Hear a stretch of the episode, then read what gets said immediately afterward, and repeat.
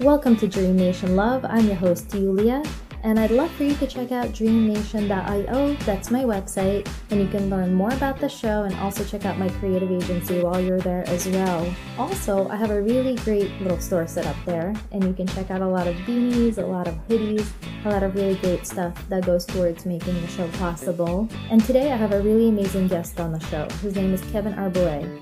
Kevin started his career as a stuntman and a martial arts choreographer. He's a director, writer, producer, and the former vice president of Lee Daniels Entertainment.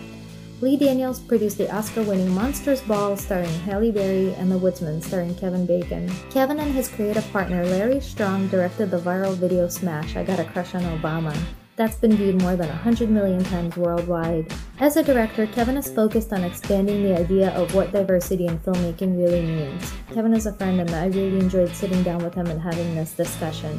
Enjoy the show.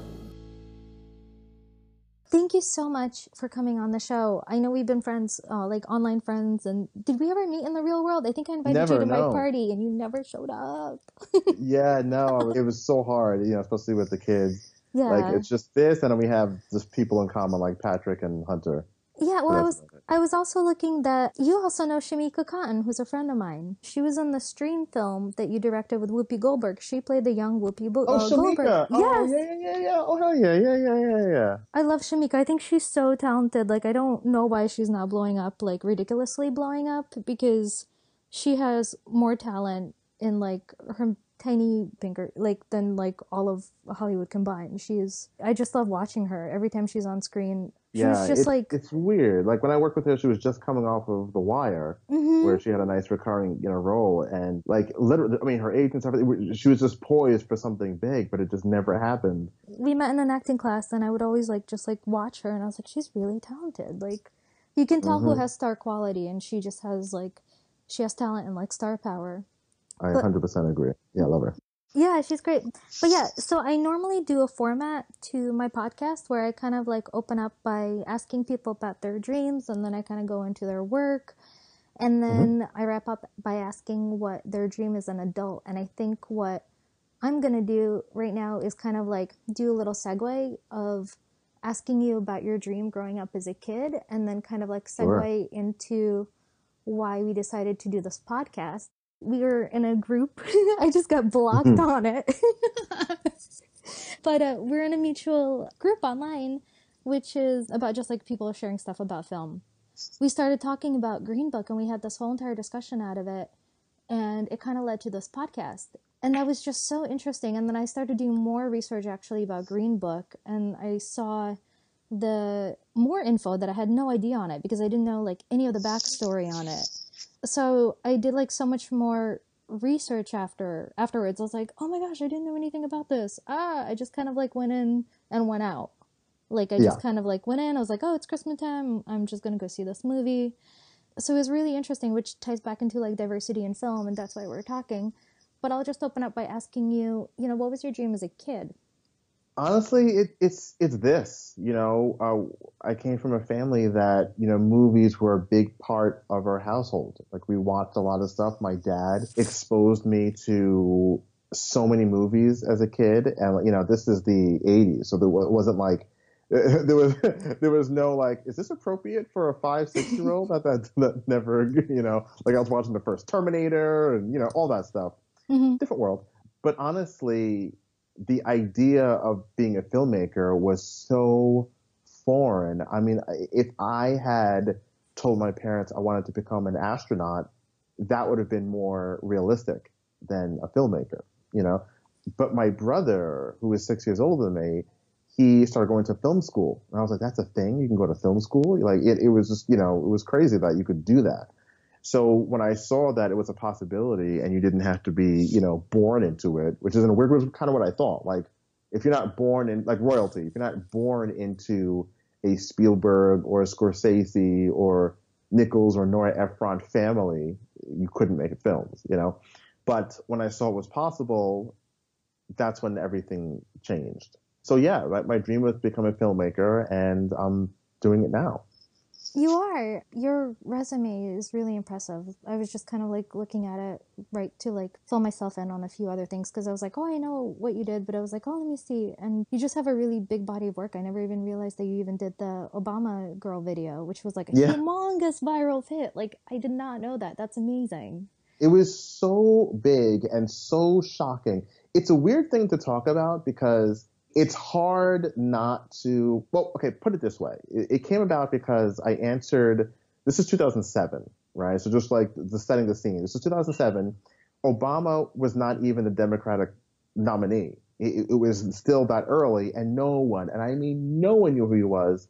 But there was a guy named Ben Relles who was in advertising, who thought it would be funny to make like a music video about the black candidate. Not in a provocative whatever. It was just like, oh, he has kind of a funny name, and it's the only black dude. Let's do a song about him. And when he played me the song, I was like, oh, you know what? We should make it look like a really cheesy R&B video, like this really, really cheesy. And that's what we did. And you know, shot the thing, and then I edited it along with you know Larry Strong, and we just gave it to him. It's like, oh, here you go. That was you know pretty fucking weird, but you know, here, here's the video. Do what you will. And I remember sitting in the movie theater. I was watching a movie called Stardust, which is fucking terrible. And uh, I get a call, and he's like, "Hey, you know this ABC Chicago affiliate wants to do a quick interview. Like, are you anywhere near my office?" And I just happened to be. I was like, "Oh, sure." So I ran. I left the movie, thank God, and I ran over to his office, and we did this like video interview with some ABC Chicago affiliate. And I was like, "Wow, that was really cool. That was such an interesting thing." The next morning, when I wake up, it was everywhere everywhere. MSNBC, Fox, CNN. I mean, everywhere. It was so crazy. And then I ended up doing like a lot of interviews for it. But this is where it gets kind of heady is that, you know, no one knew who, who he was until that video.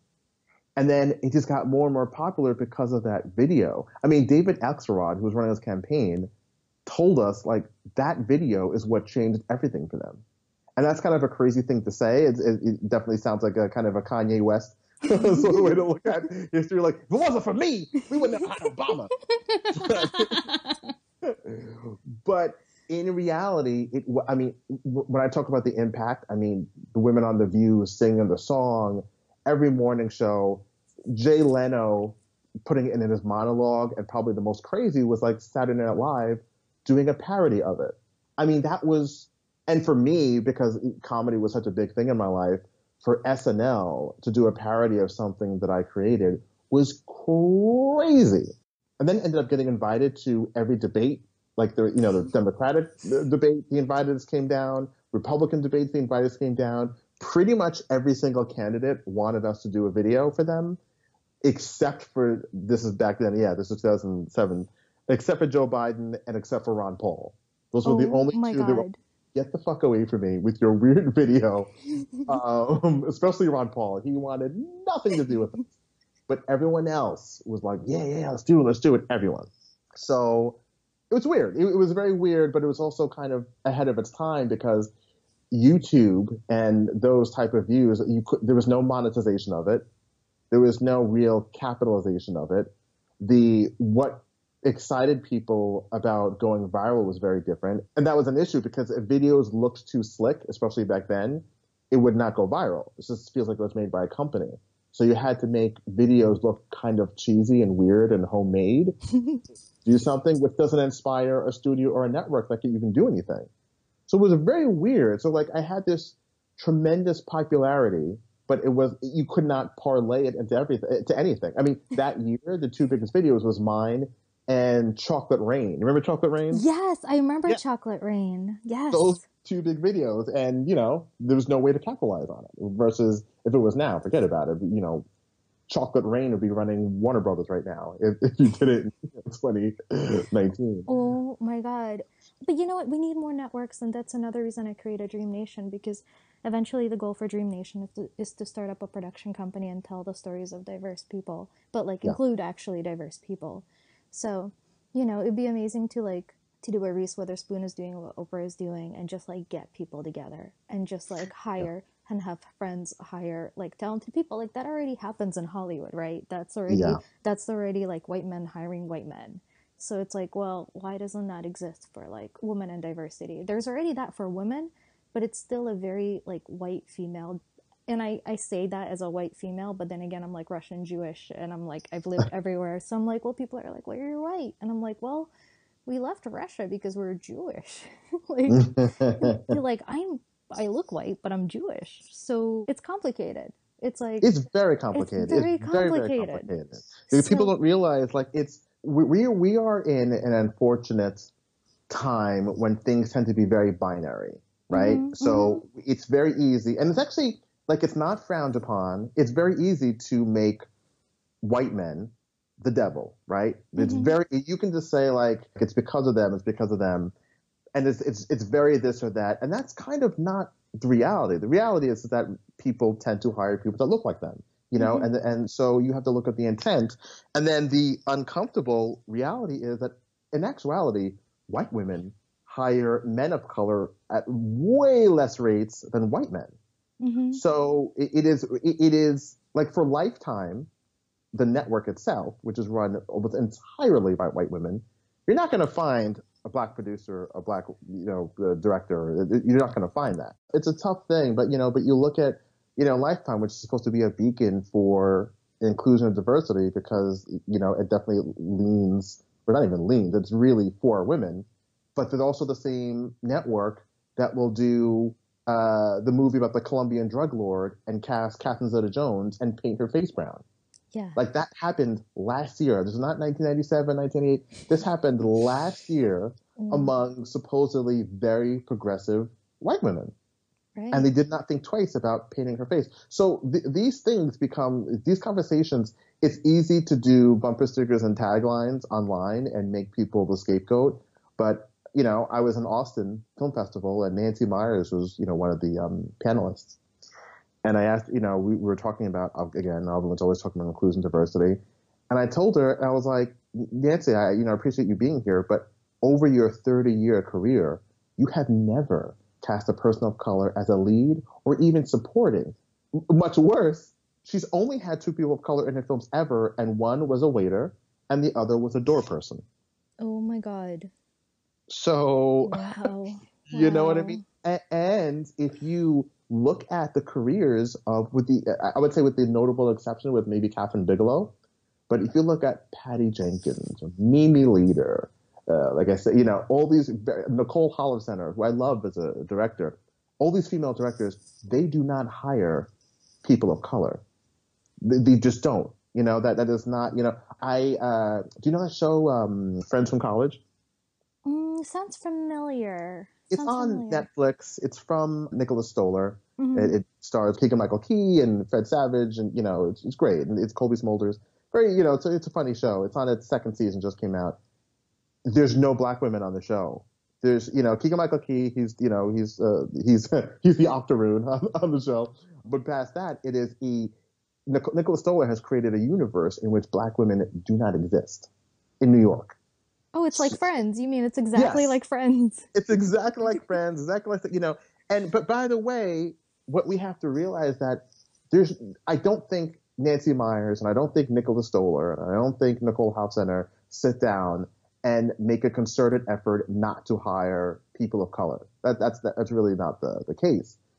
The reality is just that in their world they don't have meaningful relationships, which is why when you look at Yes. the two big notable exceptions, Ellen Pompeo and David Bowie, they had black uh, significant others. Mhm. David Bowie put them on, and Ellen Pompeo is married to a music executive. So they look at race in a way that is like, oh, yeah, that's the reality. I mean, there's an interview on MTV from the early 80s of David Bowie asking the interviewer, why don't you have black artists on this network?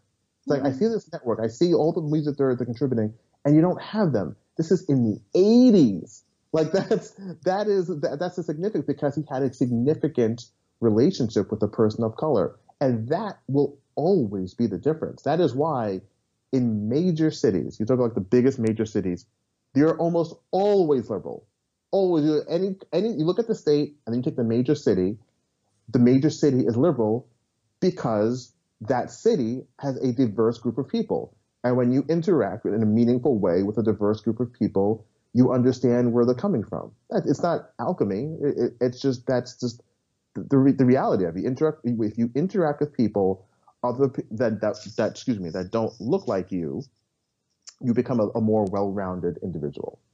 It's true, and you know what? I was just talking with Mickey Agrawal on my last podcast, and we were talking about the competition of women on women.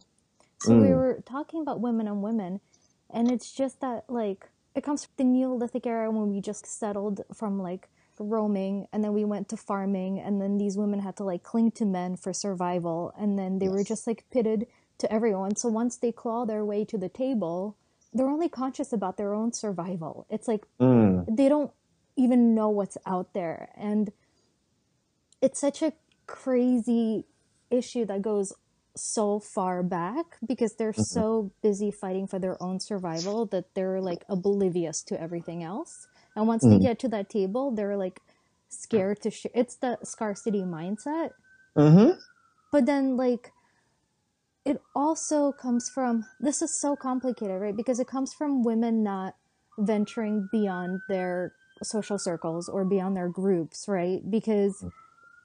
And, and friendships, right? Like who are you friends with? And how did you start out? And are you open to meeting people and what circles do you hang out in?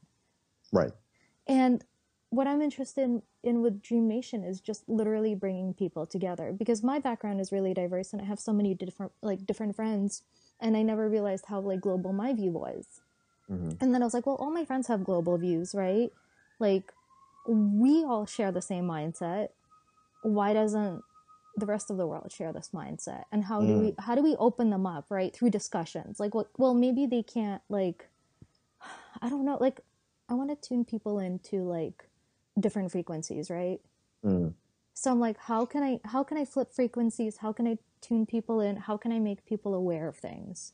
If they can't go to a party, if they can't attend, if they can't if somebody is isolated in a rural town, right?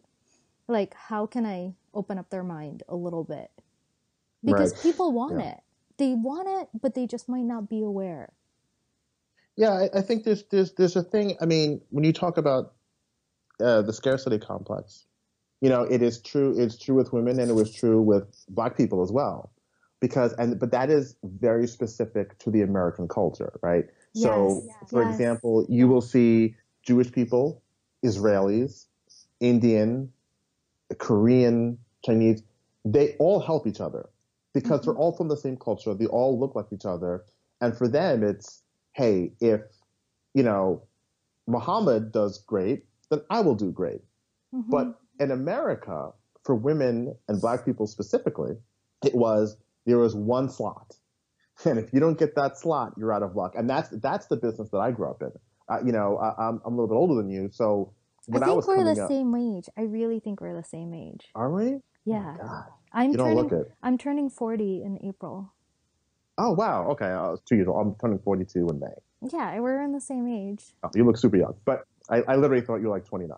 No, thank um, you. but th- th- that was such a big thing. It's like if you know if there, if you don't have that one slot, if you're not the black director, or if you're not the black producer, black writer, you're just out of luck. Now that has changed dramatically. Uh, uh, in the, I would say in the last four, three to four years, where we have seen that the bigger the marketplace, the bigger the opportunity, and and that's kind of expanded uh, even to like the, just just the market in general. I mean, you look at the success of movies, Fast and Furious, and you know you can you can discuss the quality of these movies, that and Aquaman, but Aquaman just passed a billion dollars.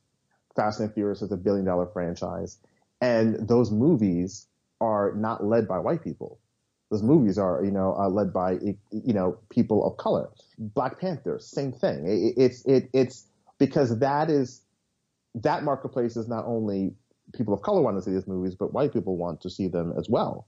And then you look at a movie like Tully. Did you see the movie Tully? No, I haven't. So it, it, guess what? Exactly. Tully is actually it actually is a good movie, mm-hmm. um, starring Charlize Theron, directed by Jason Reitman.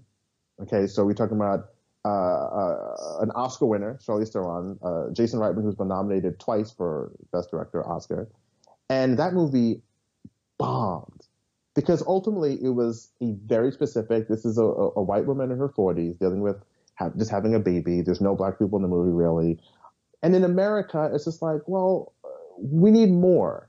And maybe it's not even something that people are verbalizing. Like I don't, I don't think there is a a large vocal uh, majority of white people saying like, "Hey, we won't watch these movies unless there's you know people of color in it." But that's just the way the market shifts, you know. Mm-hmm. Uh, and the market, see, the market, and you, you know this maybe a little bit better than I, but the market is very interesting because it it it really it's the real truth teller, right? So I actually started in fashion, believe it or not, before I even got into film or television. I was a model booker. So, you know, I was an agent for models. So I, I, was dealing only with models, dealing with, you know, all the features editors and uh, designers, whatever. So in America, women control 80% of the market, right? Just for, in, in any industry, 80% of the market. In fashion, you can feel comfortable saying like 99.9% of the market, right? So you look at now our social issues. We look, we look at, you know, uh, people talking about unrealistic body expectations, which I think just in general is, is very misunderstood. And I think there's a big difference between putting out a Photoshop image versus uh, a woman who works hard at her body. So that's a whole other subject. Um, it is. At, it is. but you look at that, you know, the issues people have with what women are presented in Kim Kardashian, whatever. These magazines, these make they're not bought by men. They're bought by women. So it's like there is the messaging of like, hey, we need to stop uh, uh, showing women in a certain in a certain way. That's not that's not uh, uh, um, a product of men. It's a product of women by far. I, I, have dealt with maybe two men in the fashion industry. It is largely, largely run by women. So that becomes one of those things where it's like, well, this is the reality of the situation. We know that there's an issue but the culprit isn't who you think it is. So the, tying it back to the scarcity complex, you know, yes, there was very little opportunities for people of color, but at the same time, we're also guilty of eating our, our own. You know, it was so competitive, and it was just like, man, I got to kill that dude because I, I won't get my shot. You know, whereas if we learned much earlier on to work together, we probably could have had this shift much earlier. I think the shift is slowly happening, and I think people are slowly starting to get it. But I think it's going to take another probably ten or twenty years to fully get there, if we get there. Mm.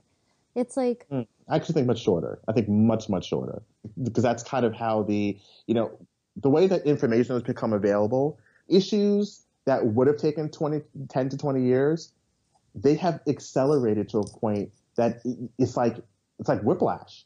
that's why sometimes we're like within a year's time, within the same year, you're going to have people going, thank God we are shedding light on the injustices of this community or workplace or whatever. And within that same year, it gets so crazy, you'll have the same people go, whoa, slow down. This is insane. We're, we're attacking everyone. This is crazy within the year because it happens so quickly. That's it's true. Unbelievable. That's true. It's Ke- unbelievable. Kevin Spacey's career is over in a year. That's true. After years.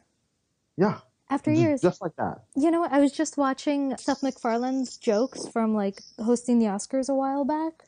Mm-hmm. This was before Cosby got brought up on charges. And this was in like 2016. I think it was right before Hannibal Buress like brought it to light. But even Seth MacFarlane was like, "Hey, nobody wants to have drinks with Bill Cosby after work." And I was right. like, I was like, wait, what? What? I was like, did I? but yeah, I think you're right. And, you know, I think it is technology that's accelerating it. For example, the podcast, right? Like, yeah. I'm literally trying to amplify consciousness on the planet with sound frequencies and discussions. You know, I'm yeah. like doing whatever I can in this in this tiny world you know, we initially hopped on the call. I want to get back to all your projects too, because I can go and babble uh, like forever because I'm really good at that. I really want to keep it focused on your projects. And, uh, you know, we hopped on a call because you were telling me that you were working on a TV script adaptation about the life of uh, Bumpy Johnson, who I didn't mm-hmm. know anything about. And I was surprised because I knew about Gotti, I knew about Lucky Luciano, and I was like, how do I not know anything about Bumpy Johnson. So we started this discussion, which led to the bigger discussion about Green Book, which I think was really fascinating. So I'd love to talk to you about your Bumpy project and what your experience was, because this was a entire conversation basically focused on how the stories of African American heroes and legends mm-hmm. are usually co-opted by usually white male screenwriters and producers and mm-hmm. uh, and told without actually doing due diligence and i didn't right. realize that even with with green book nobody really got in touch with dr shirley's family yeah yeah I, I was and like, been the same what? thing with Bumpy Johnson i was like wait they released the movie and then the family was like wait wait a minute you made a movie about dr shirley and I was like, wait, Mahershala Ali had to actually call the family and apologize for not. Mm-hmm. But that's like a weird position as an actor. You get a script as an actor, and you're like, this is what I'm going to do. Some actors right. research the part, you know, they go that crazy. But others are like, okay, I have a bunch of projects working on, like, I'm really busy. I'm just going to stick to the script and listen to the director. You know, yeah. it's a very fine line because it's not like you can pick up the phone and go around the director and just make some phone calls to the family and like make your own decisions when somebody's paying you. It's very complicated. Yeah. Well, here's well here's uh, here's something that's even scary. This is scary because more likely than not, I'm not in the room, so I, I can't say this definitely happened. But more likely than not, at some point, Mahershala Ali said, "Hey, can I talk to so and so?" Because every actor wants to do that bit of research, and it didn't happen. So that's when you have to look, hey, there was a concerted effort, you know, because I, you know, listen, I was vice president of Lee Daniels Entertainment, so I know about production and producing. So I know at some point they realized, hey, we have to make sure that we have the, we have optioned this book. This is the book that we have optioned. This is what we have legal rights to. And the moment our actor talks to the family, it opens it up to other information sources, other liability. So there more than likely was a concerted effort to exclude Dr. Shelley's family. So that's how crazy that's how crazy it is because before the shot a, a single frame, it was about this is the story we're doing. We're going to co-opt this person's life, and we are not going to verify a thing. And that's kind of what uh, we I'm going through it now with Bumpy Johnson you know, Bumpy Johnson was one of the most amazing American figures, right? And what I loved about the story, now the story that I'm telling is Bumpy Johnson in the 30s. And, and why that's so important is because in Harlem in the 30s, and this is something we never get to see, and, and I'll, I'll kind of get into why, but in Harlem in the 30s, we're talking about the Harlem Renaissance, right? Now, me personally as a filmmaker, I, I'm actually, I'm just totally, completely disinterested and any more movies or television shows about the black struggle. Like we get it. You know what I mean? Like we, we've gotten every piece of it. And we forget that there were communities like Black Wall Street where black millionaires were being created. And you don't get to see the Harlem Renaissance when, as the Great Depression was happening, in Harlem, black people were getting rich. They were thriving, thriving. Because, much like uh, there was bootleggers for white people who made tons of money that way. There was something called the numbers in Harlem. You know, it's like a lotto system. That's the best way to think about it. Um, it was creating a system of millionaires and really propping up this community. You know, so th- there's so many stories, so many interesting things there. The TV show that I have, the surviving member of Bumpy Johnson, great his great grandson Anthony Johnson, is executive producer. We have the rights to Bumpy's wife's book, Buffy's wife's book, right? She published it when she was 93. I was 93. 93 and she I love that she like called everybody out on it. She was like, "I have dem- uh, I don't have dementia. I don't have Alzheimer's. I remember exactly what happened." And the guy who took over, she was like, "Yeah, he didn't hold him in his arms when he died. He wasn't even nowhere near. He thought yeah, I'm Frank dead." Frank, the whole. And here's the funny thing: there is there's the same person at the forefront of all this. So in '94, there was a movie called Hoodlum yes. about Bumpy Johnson, written by Chris Brancato. American Gangster, which deals with Frank Lucas and that fake relationship with Bumpy Johnson, was written by Chris Brancato. This new Bumpy show, The Godfather of Harlem, that is going to be on Epix, uh, starring Forest Whitaker, created by Chris Brancato. Yep. And in every single one of these, he has not done the due diligence or talked to any, even Narcos, but which is a show I like, by the way. And Narcos Mexico. I think he did Narcos Mexico too, correct? Technically, I mean, he has the EP credit, but technically, he was not the showrunner at that point. hmm And wait, was that that was the one where the location scout got killed, correct? He's murdered, yeah, because you know, uh, because no one on the production was like, "Hey, this is a part of Mexico you can't be in," where, where it's like it's just a location, guys. You're not doing a documentary. Oh my god. shoot, shoot the fucking thing in Arizona.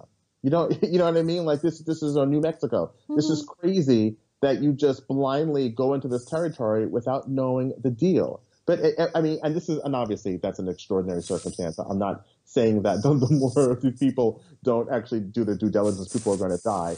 But it is a symptom of just taking incredible stories starring people of color and doing them. And the problem is when people like that, they do these stories, it, that's it. There's no, it's not like, you know, in a given year, you can say multiple stories about Winston Churchill or multiple stories about, you know, uh, the Iron Lady or whomever, or the Queen. You're going to get a million Queen and Queen Elizabeth. How many Queen Elizabeths have there been, right? hmm You're not going to get multiple Bumpy Johnson TV shows. You're not going to get multiple, you know what I mean? The, the, you exhaust the material. So when it's time to do it the right way, it's like, oh, we, well, there was, there was just a, a thing just the other day that came out about whatever. You know, that's the problem. That's the problem. And a lot of these projects miss the nuance of these stories and what makes it the fact that Chris Brancato's Godfather of Harlem is taking place during the 60s says everything about what's wrong with that production because Bumpy, Bumpy Johnson in the 30s and what he did, it all started there. That's the amazing part, Well, right? he, he was working for Stephanie St. Clair, known as Madame St. Clair, who I researched about while finding Bumpy, and her story blew me away. Like, first, she oh, had yeah. so much style. Like, she's just such a captivating figure. And then, if you just do a basic wiki search on Stephanie St. Clair, her story is it's unbelievable. Unbelievable. To- completely Unbelievable. unbelievable. She And was so the- amazing. so amazing. And in the pilot script that you know I wrote, the dynamic between Bumpy Johnson, uh, you know, the Queen, Madame St. Clair, and Dutch Schultz at the time was incredible. Nothing like that had ever happened in American history then or since. It is such an incredible story. And how she's dealt with. I mean, I, I like I'm tooting my own horn because I, you know, I wrote the fucking thing. But, but, but- but, Do it, do it. but it is a thing where the, the not a lot of people have read it because you know we're dealing with this issue now with this other show, but the people who have read it have been like, holy shit. Mhm. And it's also one of those things where it's very obviously written by a black person. I mean, there are so many scripts, like, you know, I perused, the, you know, the Green Book script, and again, very obviously written by a white person. The thing with Green Book is when you look at it in the context, I mean, I get that it's a crowd pleaser. In fact, if I saw that in the 80s, I mean, that's some of the movies that we watched as a kid. I'd be like, yeah, Green Book. I would have really dug it. But as an adult male watching a scene with Viggo Mortensen teaching Mahershala Ali how to eat fried chicken is insane. That that's like the craziest scene I've, I've seen in years. when I when I saw it, I thought it was a product placement for Kentucky Fried Chicken. That was because I was like, well, this I like it was Christmas and I really enjoyed the movie. I liked the cinematography, but then like there were a few parts where I was like, huh? And I was like, well, this is so awkward. It must be a product placement. And then I'm like, well, they have Viggo eating a lot through the movie. Like maybe it's just weird. And then I was like, well, I, and then I was like, well, they made Dr. Shirley gay. And I'm like, well, was he really gay? And is it to accentuate the fact that he was just different and didn't fit in because he was like, I'm not black, I'm not white, what am I? Like, I was like, is this just, I, it was just there and it was just so awkward. it's so awkward and that what you just said is the huge problem is that white people tend to look at black people as a monolith right that there is only one version of a black person there are times and again i'm not talking about 20 years ago right now where i can be on the phone with someone and they'll be like oh wow you sounded white on the phone. Because to them black people only say and do one thing. So when you have a scene written by a white person, it's like, hey, little Richard, you love the, you, don't know this music and this fried chicken and oh, and, and, and, and having the black guy in the rain, I don't know who I am. What the fuck? There are, just like white people, a tremendous amount of differences. Of, by the way, I mean, you look at America, the difference between a black person with Jamaican roots, black person with Haitian roots, a black person with African roots, a black person with just purely Southern roots, they're all very different. We have different cultures. We have different ways that we talk. We have different. We, it, it's completely. There's a black nerd culture. There's a. I mean, like what what in the world is going on in that movie? And that movie is because they because to them they think there's only one kind. You know, here's the other. I mean, I'm working on a, a script now. I can't talk about it yet, but it's really huge producer attached and actually a really huge uh, actor. So it's got it's really really great project. It's also historical. It's like you know how how black people are depicted and their arcs. There is such a big difference. And here's here's two examples of movies, right? But we're gonna use Black Panther and then we're gonna use a movie like Hidden Figures. So Black Panther, huge success. Yes, it's a comic book movie. But one of the reasons why it was so successful and why it was so resonant with black people is because it had a complex character arc in which the hero, right, his ideology was Wakanda first, screw everyone else. And the villain, his ideology was you have all these resources, you have to help people that look like us. And the amazing thing about the end of Black Panther, the hero adopts the villain's ideology.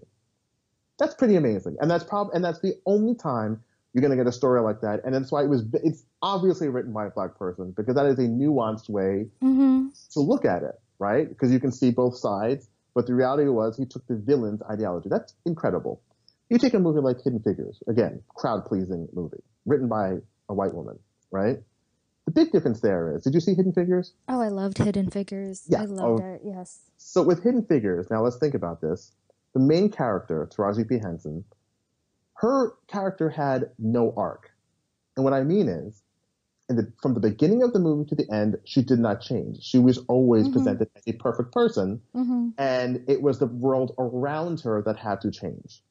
That is not a good structure. That's not a good. That's that's not a good character, right? Mm-hmm. Because all characters must have an arc, and what you tend to have with movies like that, written by white people, it is the angelic put upon black person in the world that's trying to destroy them. And eventually their goodness will change the people around them. That Wow, you just blew my mind. you just blew my mind. Right? Well, as a woman, I'm watching it and I'm like, yes, female scientists, yes, women of color, yes, like I identify with this. And I think sometimes I personally suspend my disbelief because I'm like, okay, this is a story and this is something new. Right. So like I'm already sold on it. I'm like, okay, I, like I'm gonna buy it before it's even sold. Like, bought it.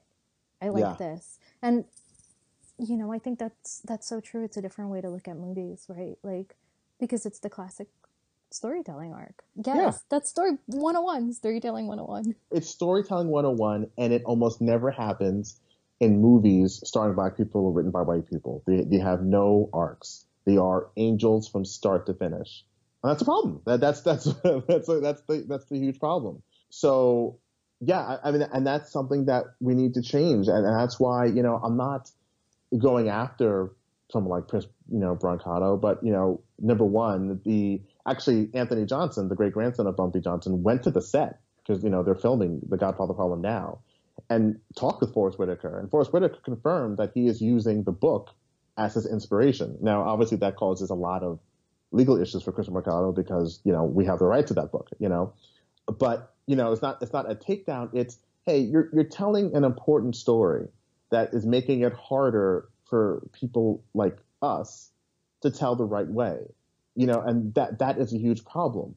You know, so that's so and I don't and here's the thing I don't believe that you have to be from a certain place to write about a certain place. I don't believe that you have to be, you know, that a woman can't write for a man, a man can't write for a woman, the white person. No, no, no, not, that's not what I'm saying. I'm saying that if you're not, it's apparent when people are doing the work and when they are not. And that's kind of how we started this conversation. The big difference between someone like, uh, that's a good example, like a Sarah Jessica Parker, right? You know, I'm just I don't know why I'm using her as an example. No, Lena Dunham is a better example because we we now see how problematic her views are. For someone who considers herself an extremely progressive person, and we see all the issues there versus again like an Ellen Pompeo who really gets it and is doing the work. You know, um, there's there's reasons why like people are like, hey, you have to show girls again taking place in New York and black people don't exist to a meaningful degree. Like what's what's happening there? Like what is happening? You know? So yeah, it, it, just comes down to like we've got to we've got to take the time to understand. I think everything is called everything in this world is culture, I, and I can't stress that enough. And I had a conversation the other day with a friend. I, I like her very much, and she was kind of making the point. She was saying she apologizes a lot. She was like, "Yeah, I apologize a lot, that is something that women are are um, taught to do, to apologize a lot.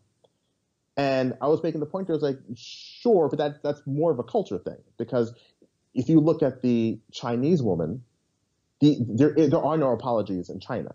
We'll run you right over. That's that's culturally that's not a thing. Versus a Japanese person, man or woman, you can't walk five feet without hearing "I'm sorry." It's it's a culture thing. So trying to explain to her that she's an Upper East Side uh, Jewish woman, she wants to say that there's no difference between her and a black woman. And I now intellectually, I know what she's saying. She's she's saying, "Hey, we're women, one for all, you know, all for one." I get that, but what always happens when you think that way, black people get left in the dust, especially black women. More more than anyone, black women are always getting the short end of the stick, right? Mm-hmm. Because for someone like my friend, hey, it's a win. There's, you know, Lifetime is run by women. And the black woman's like, by white women. There's no place for us. What are you talking about? That's a win for you. Whereas a white woman in America has this weird uh, dichotomy of being a woman, which is a put as a gender is someone who is oppressed, right? We know that for a fact. But then you have their whiteness, where they can also achieve levels of power because everything is power. I, I mean, and, and, that's you know we started that we're talking about white men being the white men being the scapegoat. The issue is power. The issue is unchecked power, right? Because that's how because we can go to every country that is be run by a woman, could be run by a brown person, be run whatever, and when it corruption is corruption, right? It's, it's not like corruption doesn't exist in Africa. It doesn't. It's not like corruption exists in Venezuela. You know, we we've had corruption with you know Margaret Thatcher it's it's it's unchecked power, right? So unless we get specific about things, we're always going to be somewhat divided because it's just so easy to say that's the culprit, this is the enemy, these are the people, left, right, whatever, uh, and it has nothing to do with real life, nothing. Right. Oh, that's like another discussion in its own. I feel like this podcast can be broken into like 15 different things, you know, because all the you can write a thesis on each one of these. Because these are like huge topics that need dissection. And i don't think a lot of people dissect them enough. Mm-hmm. i think people kind of get together and they're like yeah yeah yeah that's a problem. And then they'll talk about it like maybe for like a few paragraphs in an article and then like some discussion happens in the comments Right. Everything always happens mm-hmm. in the mm-hmm. comments. That's how this podcast came out. I was like, well, I kind of like it. And you were like, well, I, and I was like, oh, I see. Oh, oh, oh, this is interesting. This is a discussion. Yeah. So, like, there are no places for people to come together and have discussions anymore. Like, mm. like in real life, there's just only like internet, right? And I'm like, well, what if we created places for people to actually come and discuss? Like, what would that look like? Would it be like dinner dinners for like people? Like, a hundred people. I don't know. Like it's not the view. I know it's I know it's not the view.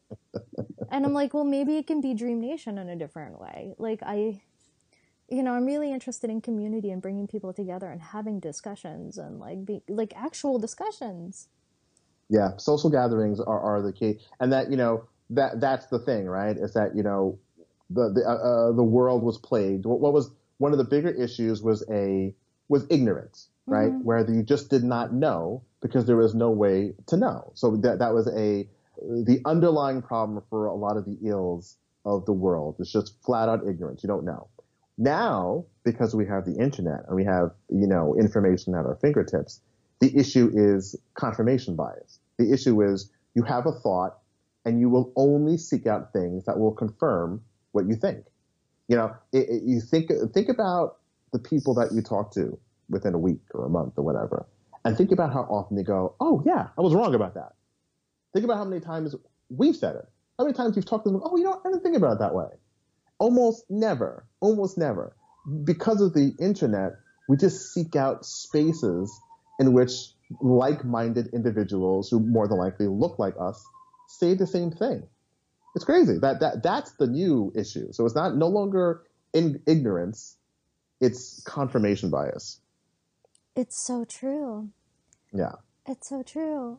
You know, I was just thinking about how does the I don't know if you want to talk about it. You're totally welcome to. Like I'll edit the podcast too. Mm-hmm. But like I wonder how the Bumpy story works because I, in my head I keep on going back to the story. I'm like, so you have the rights to the book and they're using the book. Mm-hmm. How does that work legally? yeah, yeah. The, the I will say specifically the, the the issue you're going to have with someone like Bumpy Johnson. You have two things. You'll have one side argue like, hey, this is a person of public domain, right? You know, you, if you wanted, you we could hang up this podcast right now, and you can do a movie about Harriet Tubman if you wished. The issue becomes with Bumpy Johnson because it's not like there were biographers hanging out and you know listening to every word. The issue is that when you get into the story, it's obviously being told by people around him, and there is no other piece of information stronger than Mayme Johnson, Baby Bumpy Johnson's wife's book. There are things in there that, that you're not going to find anywhere, and we know that's being used. We know that for a fact, right? So a lot of times, because you'll see it on the studio level, it's not just individual studio network, whatever. They're just going for it. They're like, man, we'll, we'll fucking, you know, go forward with this project, and hopefully no one sues us. Hopefully there's not an issue. And it, it, you know, and sometimes there are. Sometimes you get situations where it's like, oh damn, I, I need to go up against this big corporation, and you know, if you don't have millions of dollars, then it's an issue. But when you have a case like ours, where it's pretty obvious a lot of lawyers will work on a contingency basis because it's like, oh yeah, this is this is a simple thing. They're they're using copyrighted information, um, which they cannot do, so there has to be some sort of settlement, you know.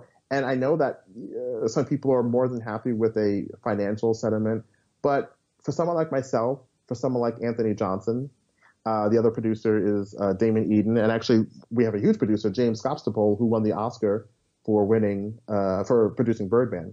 Oh yeah, actually, yes. yeah, we're actually working on a couple different things, uh, James and I. Um, for people like it's like it's not about the money; it's about getting the real story out there. Because when you get real stories out there, that's when you have nuance. You know, Atlanta is beloved. Donald Glover's Atlanta is beloved because you have three main characters: Donald Glover, LaKeith Stanfield, and Brian, uh, Brian Tyree Henry, and they are the all three of them. They're all black, all living in Atlanta, all within whatever a mile radius, and you could not be more different. Mm-hmm. You're only going to get that from someone like Donald Glover, where I... you see how Donald Glover is, and it's and they all exist. We all recognize those three characters, but we don't get to see them ever. Ever, I, ever, ever. I love that show so much. He blows my mind every time. Yeah. I would love to get him on my podcast. I'm serious. Like, he doesn't really get, he's very private. He doesn't give interviews. He's freaking brilliant. Mm-hmm. I've been trying to figure out how to get him on the show, and I'm like, I don't know if I'll ever get him on the show because, like, I, I like I wouldn't do interviews if I was him. He's not even a social. He doesn't need to be. No. He just he puts out his vision into the world. He makes a statement, and that's it. And he gets to have like an awesome life, and he changed. He creates social impact. Mm-hmm. That that's the way. I, I think we're going to find more people. I think. I, I, mean, myself, I considered after this year disconnecting social media entirely because the you know in life there's pros and cons. I would say right now in 2019 there are more cons to being on social media than pros. Yes. It is much easier to take this interview right here, take a sentence, put it out of context, and go, "Woo, Kevin's a racist. He hates he hates white women. I'm, I'm to put that as my social media post. Quote, Kevin. Kevin. Our boy hates white women. Can can I do the whitest thing ever right now? The whitest sure. girl. Paper boy, paper boy. I'm all about that paper boy, paper boy. Make it rain. Sorry, I had to. I had to. I've been like, I've been like waiting for the moment to like do it on social media. I was like, did I make a little video with like a little banjo just singing all the lyrics? It was just uh, like he's so brilliant. Brilliant. But it's, it's we don't get many brilliant people, you know, in the world, and he is super super brilliant. And yeah, I wouldn't want to put myself out there to be scrutinized, which affects the art either. Yes. And that's and that's that's the problem is that you know a word out of context destroys the art. Who that? Oh, I mean, it's it's a very frustrating time, but it, it is a symptom in which the speed of change is happening. You know, that's what we talked about, where things usually took 10, 20 years, you'll have major shifts inside of six months. You know, so funny that you even took politics. This is a, this is a whole uh, thing that I love. I love this. Like on a Monday, you'll have someone from a political party give a really great speech, and that Monday, everyone's like, "Well, did you hear that speech? Did you hear that speech?" Tuesday, this article that person should run for president. Here's why Susan Smith should be president. That's a Tuesday. Wednesday, there's an interview or something that she said that people don't like. And then Wednesday, the article headlines are, hold up, wait, she's not president yet. And by Thursday, she's the devil. Thursday, there's nothing but take that article, how horrible she is. You know what I mean? And then Friday comes the apology, where she apologizes for what she said in 2001 about such and such and how she's a different person, blah, blah, blah. And that's the week. And it happens every single week. it's crazy. and, uh, and that's it. You know what I mean? Like uh, it, it's, it's a weird time to have a presence online. It is, it's very weird. So anyone who, you know, does not do it, uh, uh, whew, uh, as much as, you know, look, we hear so many things about Tom Cruise and whatever. What upside would it be for him to post little videos on Instagram or Facebook? Why would he do that? No, what? that's a no. That's a no. That's crazy no. And for someone, you know, I am, uh, but you can say agnostic, you know, I, I, whatever you want to say, atheist, agnostic. And I grew up in a very religious household. But, you know, people talk about Scientology and this or that. For someone like me, it's hilarious because I'm like, you, you really think that Christianity isn't as crazy or more crazy than Scientology? Really? You really don't see how nuts it is. Like, that's hilarious to me. Like, you dress up like a wizard and, and you, you, you say the magic words and then you drink some wine and that's looked at as normal. Really. Headline on Monday Kevin hates Christianity. you have the Pope who looks like a senator from Krypton, and that's not looked at as nuts. Great. And he rides on a he rides on a bulletproof Pope mobile too, and he's got shoes custom made by uh, Prada. It's all it's it's all crazy, but it, it's it is an example of what human beings will accept in order to not to feel alone. I'm not, uh, you know, there's, I think, listen, uh, in my family, I'm the only person who's agnostic. So, and I have a wonderful family, amazing family. So I get it. But do, I mean, let's be real. It really just comes down to, I want to belong to a certain group. I, and my life is a bit out of control. So I have to believe there's something out there that will help. These are all, those two are very I, I, understand both impulses. You know, intellectually they make sense, right? Mm-hmm. But you will take that, but and ignore the the incredible inconsistencies of logic and common sense, because again, you just want to belong to a group. So whatever you know, denomination or, or people belong to, of course, when you look at it, you know, with historical facts, science, critical thinking. None of it holds up. None of it. There's not one thing that holds up. But I'm just like, you know, listen, if if that is making you a better person and you're better for it, fantastic. Go for it. I just never understood why religion and fear have to make you a better person. Like I'm I'm an atheist too and I'm like I've been a pretty decent human being all my life. Like I just try not to be a jerk. Sometimes I'm a jerk without knowing it. And if I'm a jerk, somebody's like, You're being a jerk and I'm like, Oh my god, I'm being a jerk, I'm so sorry. I also want to ask you one last question too, because I realize it's five ten, and I only asked for half an hour. my question to you is, you know, back to storytelling, right? How do we make sure that stories are told the right way? Because it also becomes a game of telephone in a weird way because these are the only stories that we have passed down through the ages. Right. I was actually at the Nuyorican Cafe um, last Sunday for a production of the new Hamilton. It's kind of like the haunting of Lin Manuel. It was in the New York Times. I don't know if you heard about it, but it was like I true, did, yeah. yeah, it was the true story Mhm. of Hamilton and how you know he married into the family and like there was still slave trade around. Again, you know, like Hamilton is being told, and that's like one part of the story. but then there's like the other part of the story and how guilty is Lin Manuel for uh, whitewashing Hamilton. Mm.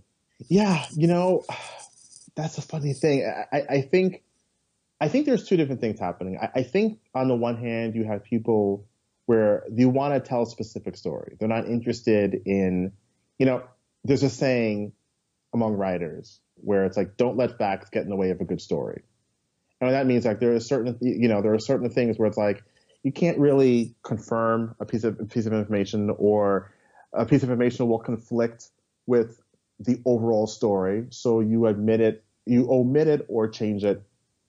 And for writing's sakes, I sure I get that. I, I I I totally get that. You know, again, if we're talking about someone like Alexander Hamilton, there might there are people there there's he- you know there are for George Washington he's a hero. For other people, you know, he's a crazy slave trader. You know what I mean? And, and both are true. It just depends on the story you want to tell. I think that the difference is when you're talking about more recent history, more recent historical uh, uh, characters, and you're being haphazard in the way in which they are told, then there's the problem. The, the, then there's the obvious problem. You know, the, the the massive difference between Alexander Hamilton and Dr. Shirley. I mean, or, or obvious. You know what I mean? You, you can talk to Dr. Shirley's family. You can talk to Bumpy Johnson's family. You can confirm whatever the case is. You know what I mean? And I think, you know, this would have been a very different conversation if Chris Brancato and whoever else was involved in the production reached out to Anthony Johnson or Mayme Johnson or whomever and had a conversation and involved them in the process. You know, now listen, I'm just a creator of a TV show. The, the, there's no one more important than Anthony Johnson in this story because that's his great grandfather. So he could have chosen to go with Chris Brancato rather than me, and there's no wrong in that. But he just totally left out of the equation. That's where the crime is. I don't, and I don't mean crime criminal. I just mean you know, that's the issue. That's the problem, and we have to stop that. We have to stop mining these stories with a specific agenda that can be very harmful. A movie like Gandhi, right? We, we know that he was a racist. Um, it was left out of that movie because they wanted to talk about something else. He also he also like insisted on sleeping with like 14-year-old girls in his bed. Yeah. And he also started like a whole entire like riot that was responsible for many deaths. Sorry, I Mhm. just I like I get very very very very intense about Gandhi. well, you should because you know we know more things now. I mean, sometimes it really is like, again, if you're talking about something made in the '80s, we we we have. We can just Google, right? It's right there. Back then, you have to go to many libraries before you find any differing piece of information. Because remember, there, there's there's probably going to be dozens, and I mean dozens of books in the 70s, 80s, or 60s that talk about Gandhi only in a positive light, and that's the only information you have. It is not until later on, or, or if you go to a, a certain other author, you get some more information. So that that type of stuff, very easily, you know, uh, explained. Wait, w- one more thing about Gandhi. Can I just mention that he also like killed his wife, basically? Jesus Christ, I didn't know so, that. So, okay, so he didn't believe in modern medicine. He was like, no penicillin, no, no, no, no. His wife got really sick and needed something like penicillin. I forget what she, like something like modern medicine. Sure. And he was like, no, no, no, she's going to get through it. We don't believe in modern medicine. Like, Mm. she died. He got the same Right. thing. He became really, really sick. And they were like, we have to give you modern medicine. He's like, okay, okay, bring it on. Give me modern medicine. Yeah, that that's not surprising. I mean, we have cases like that now. I mean, we it, it, again to this day we have people who you know, will not give their children modern medicine. We listen. This is the exact debate for vaccine. Yes. This, this is what it comes down to. You have parents who will not vaccinate their children, and all of a sudden we have diseases from a hundred years ago saying, "What's up? I'm here to wreak some havoc, y'all." Like it's it's you know, so that happens now. Kevin hates yes. Christianity, does not vaccinate his children. Headline on Monday. hates white women. You hates, forgot? I forgot. Hates white women. I forgot about that one. Oh my god, it's true. It's just it's just this access to information creates so much bad information. This is it, right? Mm-hmm. Access to information creates bad information.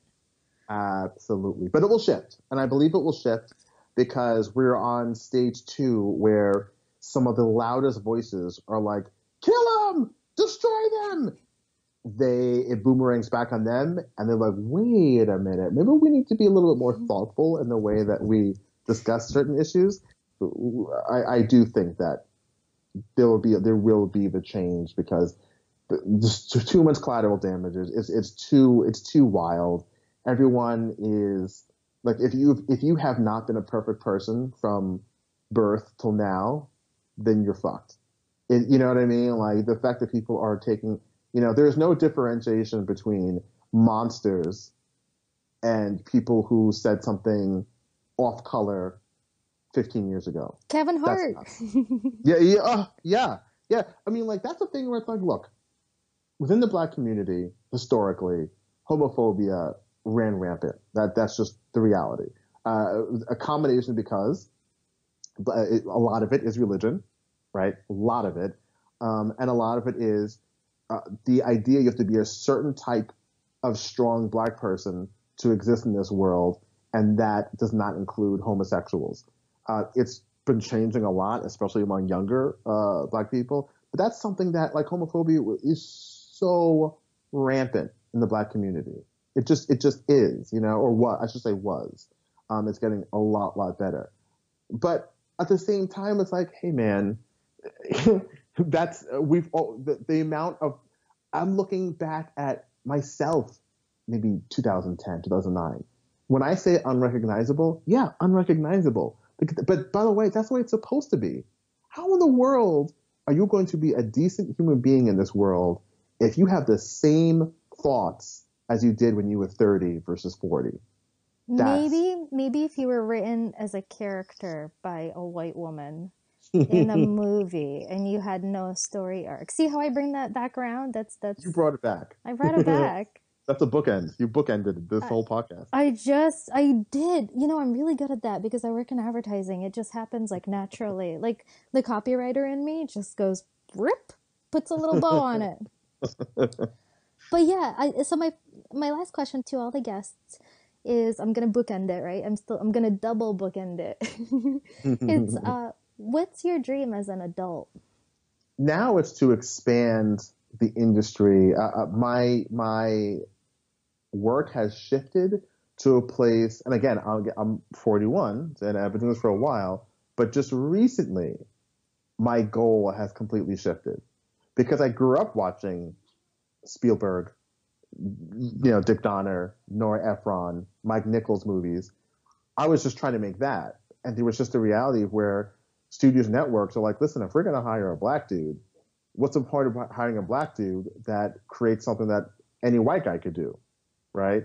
Whether that's wrong or right, but that's that's the thing. But now it is, I want to create a rich and vibrant industry for people of color so when it's time to do an indie movie, and you know, there's a budget of three million or four million, five million, and you're talking about foreign sales, the conversation doesn't just end with Denzel Washington and Will Smith, because that's what always happens. Like, oh, we'd want to do it, but you know, foreign sales wise, you know, that this person doesn't sell overseas. We can't do it overseas. You know, I want that to be dead completely. I want to be able to like, listen, I want this to star Octavia Spencer because her last movie made $120 million because she was allowed to do some very commercial thing. You know, that's what I want. I, I want a rich and vibrant community. You know, that, that is very, very important to me. I love it. That's a beautiful dream and it's going to be a reality. And it already is. It's already happening. It is. There's a lot of people. Since I moved to Los Angeles, I have to say, the amount of people that have selflessly tried to help me and put me in a different position is unbelievable. I've been here now six months. People who I do not know who are who are actively trying to put me in a different position. It's unbelievable. So That's you're amazing. right. Yeah, LA is good. Like LA can be really hard, but it can be really great too because there are a lot of amazing people out there. Mm-hmm. Absolutely. Awesome. Well, thank you so much for being on the show, and I really love talking to you. And uh, and keep in touch.